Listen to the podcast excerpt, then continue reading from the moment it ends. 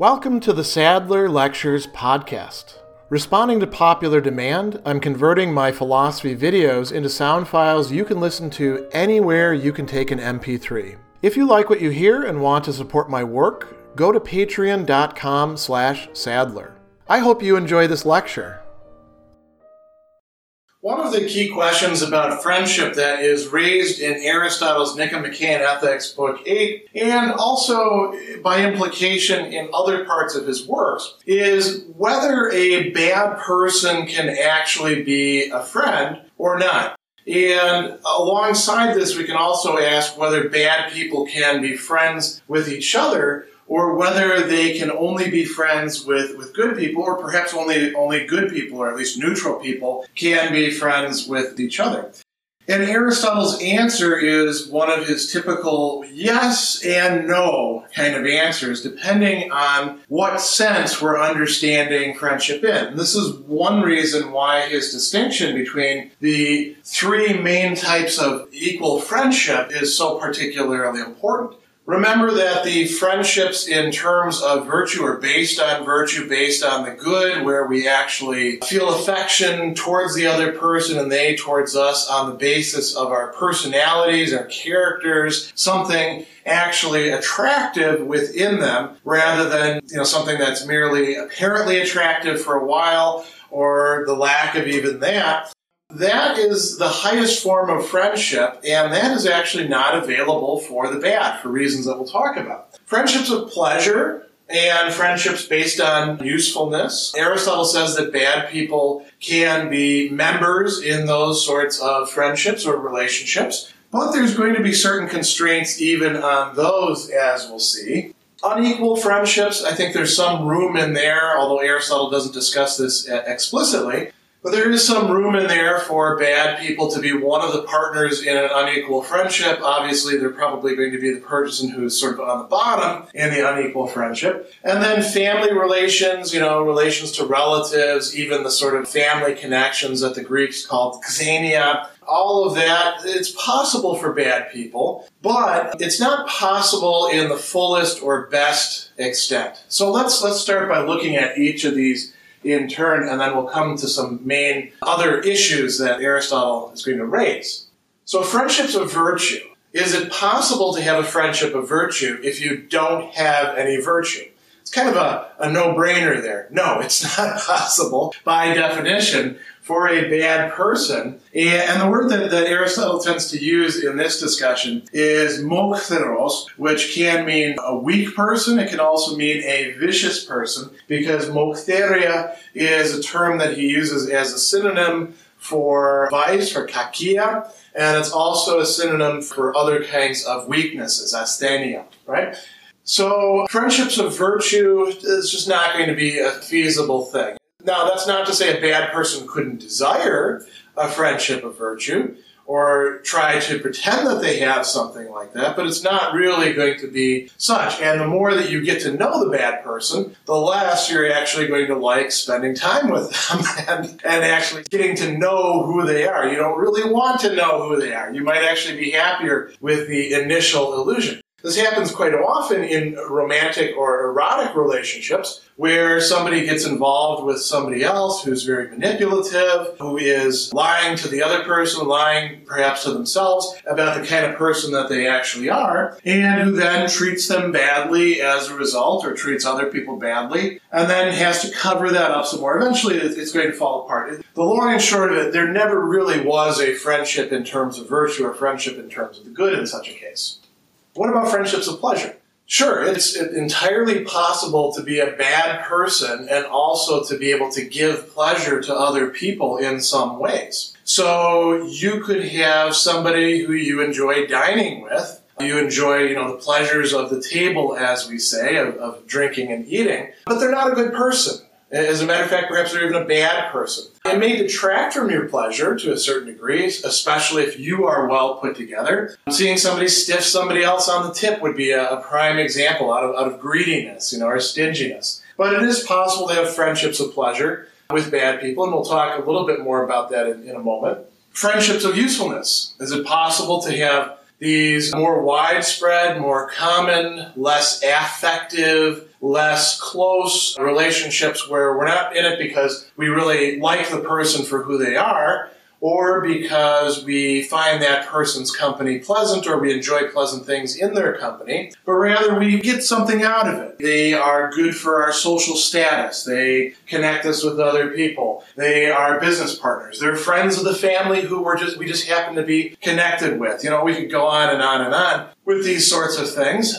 It's certainly possible for a bad person to have friendships of usefulness. As a matter of fact, Aristotle seems to hint at one point that if all you have are friendships of usefulness, you're probably a bad person. You're probably badly off with respect to that. Because other, you know, people don't find you pleasant and nobody likes you for who you are. So if this is all that you've got going for you, then there's probably a, moral problem.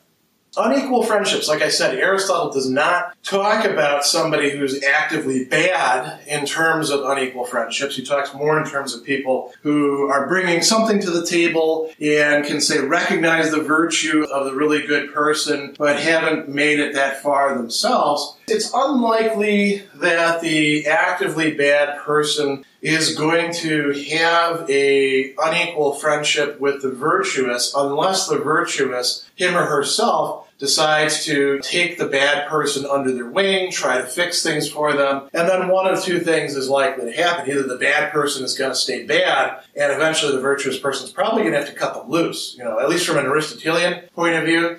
Or the bad person will eventually become attracted towards what it is that the virtuous person has to offer and, and, want to change their own life, and then it's no longer a relationship with a bad person. Now, is it? Family, relatives, you know, as the old saying goes, you can pick your friends, but you can't pick your family. We're born into these sorts of relations. A bad person can certainly live within these. Aristotle actually has an example in another book about a man who beats his father and drags his father out of the house up to a certain point, and I don't remember exactly where it is, in the yard. And when the man is criticized for that, he says, Look, I'm not going too far because my father dragged his father exactly this far, so that's okay for me. That's an example of a dysfunctional family right there, right? And Aristotle would say you can have all sorts of dysfunctional families. Dysfunctional families, from a moral point of view, are dysfunctional not just because of some dynamic that they have no control over, it's also because of the bad character of the people within the relationship, which could in fact be changed changed.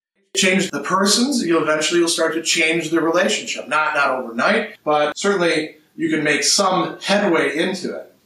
Now there's a few things to say here as well. Aristotle thinks that bad people can be involved in friendships, but the friendships that they have are not typically long lasting. Why not? Well, you know, the friendships that would be the longest lasting friendships in terms of virtue is simply not available for them. Friendships of pleasure and friendships of usefulness are of shorter duration. They last so long as the parties are getting out of the relationship what it is that they're looking for. So it, when people cease having pleasure in each other's company or cease getting pleasure from each other, then that friendship is going to break up. When friends are no longer useful to each other, but perhaps even the opposite become harmful to each other, then the friendship will break up. The relationship will break up. Unless, of course, it becomes dysfunctional relationship, in which case it may continue and is probably going to make people worse, right? So bad people don't make good friends for very long because in friendships of pleasure, they're typically thinking about what can I get out of this, and they're less interested in whether they're actually giving pleasure to the other person. The proverbial selfish lover in terms of erotics would be a great example of this. Make sure that, that you get what you want out of it, but the other person, ah, they can figure it out for themselves you're not going to stay in a relationship very long with anybody who, you know, has something on the ball if that's what's going on. Same thing we could say with, with other matters as well. And when it comes to friendships of usefulness, if you actually start to become, you know, harmful, as or we sometimes say toxic, right, to your friends, your friends, the ones who have, have some good sense, they're going to cut you loose And when it comes to business relationships, which are what a lot of friendships of usefulness turn out to be, or, you know, other types of relationships would, would fit that as well, people will give you the cold shoulder. They will cut you off if you display some, some sort of moral badness, particularly if it's moral badness that affects them so much other people. Now, another thing that he says is that bad people can actually take pleasure in each other's badness. And the term that he uses there again is moktheria. It could be understood again as weakness or as viciousness. Uh, let's just keep the category of general badness. Bad people might actually be in a friendship of pleasure because they both love pulling the wings off of flies, right? Or they both enjoy bullying other people. Now, how stable is that going to be? It really depends. You know, with bullying, bullies turn on each other. When they're no longer allowed to bully, then perhaps they, they split up. Think about, you know, trollers and, and their communities as an example of that. They take pleasure in each other's badness. They don't take pleasure in each other's goodness or in the, the sorts of things that other people usually take pleasure in. And this is also going to be somewhat short lived as well. There's some inherent problems with it. Uh, but it is, you know, something that we can also say about the vicious person in relation to him or herself. Part of what makes them vicious is taking pleasure in the wrong sorts of things. So when you put vicious people together, they take pleasure together in the wrong sorts of things that other people are looking in from the outside and saying, you guys are messed up. You guys are screws. Don't let them near my kids or other people that I, I care about.